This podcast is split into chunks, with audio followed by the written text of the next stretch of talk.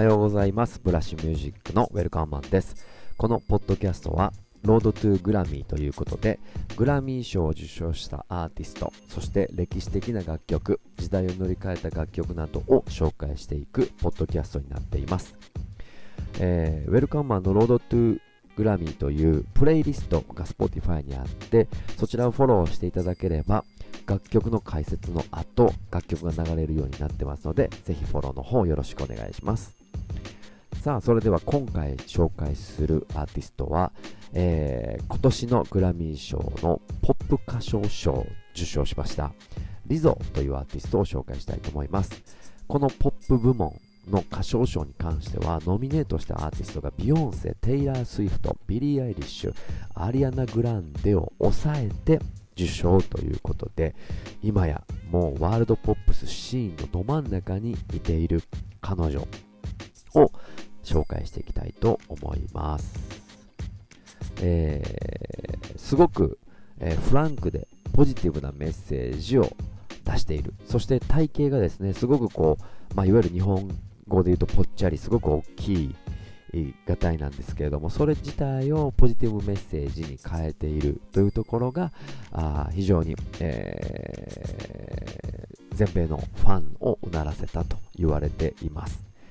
はい、以前にもね、メイガン・トレーナーというアーティストがいましたが、まあ、あ彼女自身も、まあ、自分がファットだっていうこと自体をポジティブに捉えてたメッセージなんですけども、まあ、それを上回ったなどとも言われています。はい。えー、そんなリゾなんですが、1988年4月の27日にミシガン州のデトロイトに生まれています。えー、兄弟もいて、えー、小さい頃から、あのー、心境深い一家だったんですけれども、えー、家では常にゴスペルが流れていたんですが、ヒューストンに移ってからは、え、仲間たちとヒップホップに夢中になり、え、音楽をヒップホップだったりゴスペルだったり、そして、え、っと小学校6年生の時に、え、フルートを知ってですね、フルートを吹き始め、マーチングバンド部でも活躍されてます。なので、ジャンルがすごくクロスオーバーしてますよね。ゴスペルが家で流れていて、マーチングでフルートを知り、そして仲間たちとヒップホップに明け暮れるっていうね、まさにアメリカのあのアメリカンミュージックシーンだなというふうに感じさせますが、はいまあ、ネガティブなキーワードもあったみたいで、いわゆる、えーと、体が大きいんですが、フルートを弾いている、そしてまあ黒人というところもあって、まあ、いじめられていたよっていうメッセージも彼女の方にはあのー、発してるみたいですね。いじめられてたそうです。はいさあ、そんな中ですね、えー、いろんな2008年に、えーと、エプエリエリプシーズに参加し、フルートを担当します。その後、えー、2010年にバンドは解散し、えー、父親も他界してしまい、新規一転、リゾは2011年に、えー、ミネアポリスに引っ越しします。この段階で家の家族とも離れ、えー、一人で、えー、音楽活動をするために、えー、ホームレスになって音楽活動をするんですね。ここがすごく人生の分かれ目だったと彼女自身もインタビューでは言っているそうです。えー、24時間の、えー、スポーツジムで、シャワーを浴びる毎日を過ごしたということで1年半、えー、彼女がデビューして売れるまでは非常に厳しい生活を送っていたとこれはあの前回紹介した、えーと、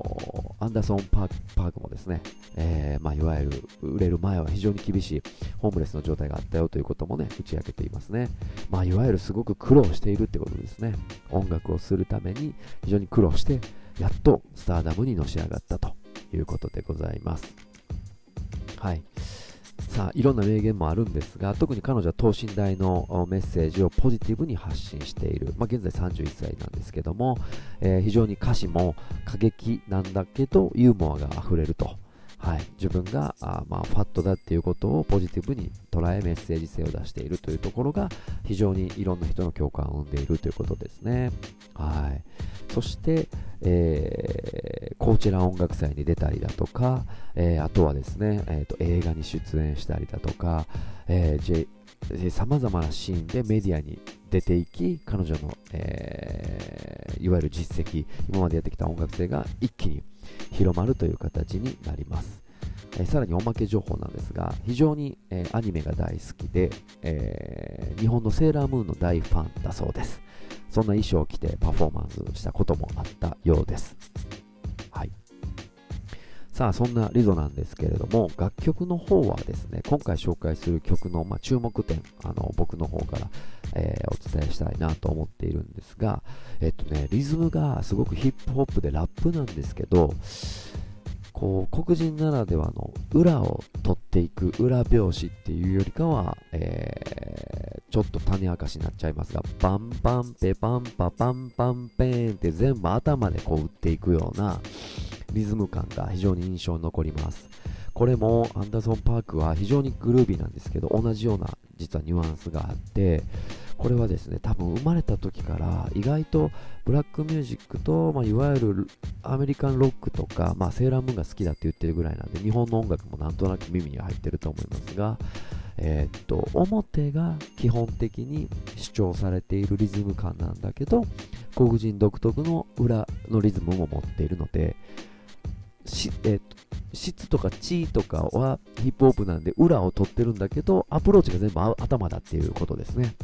ここが非常になんか、あのー、今までのブラックミュージックからは進化しているなと思っている部分で、えーと、最近ピックアップしているソウルとか、えーと、今日本でも流行ってる、まあ、ソウルの音楽とかも全部このテイストだなということで、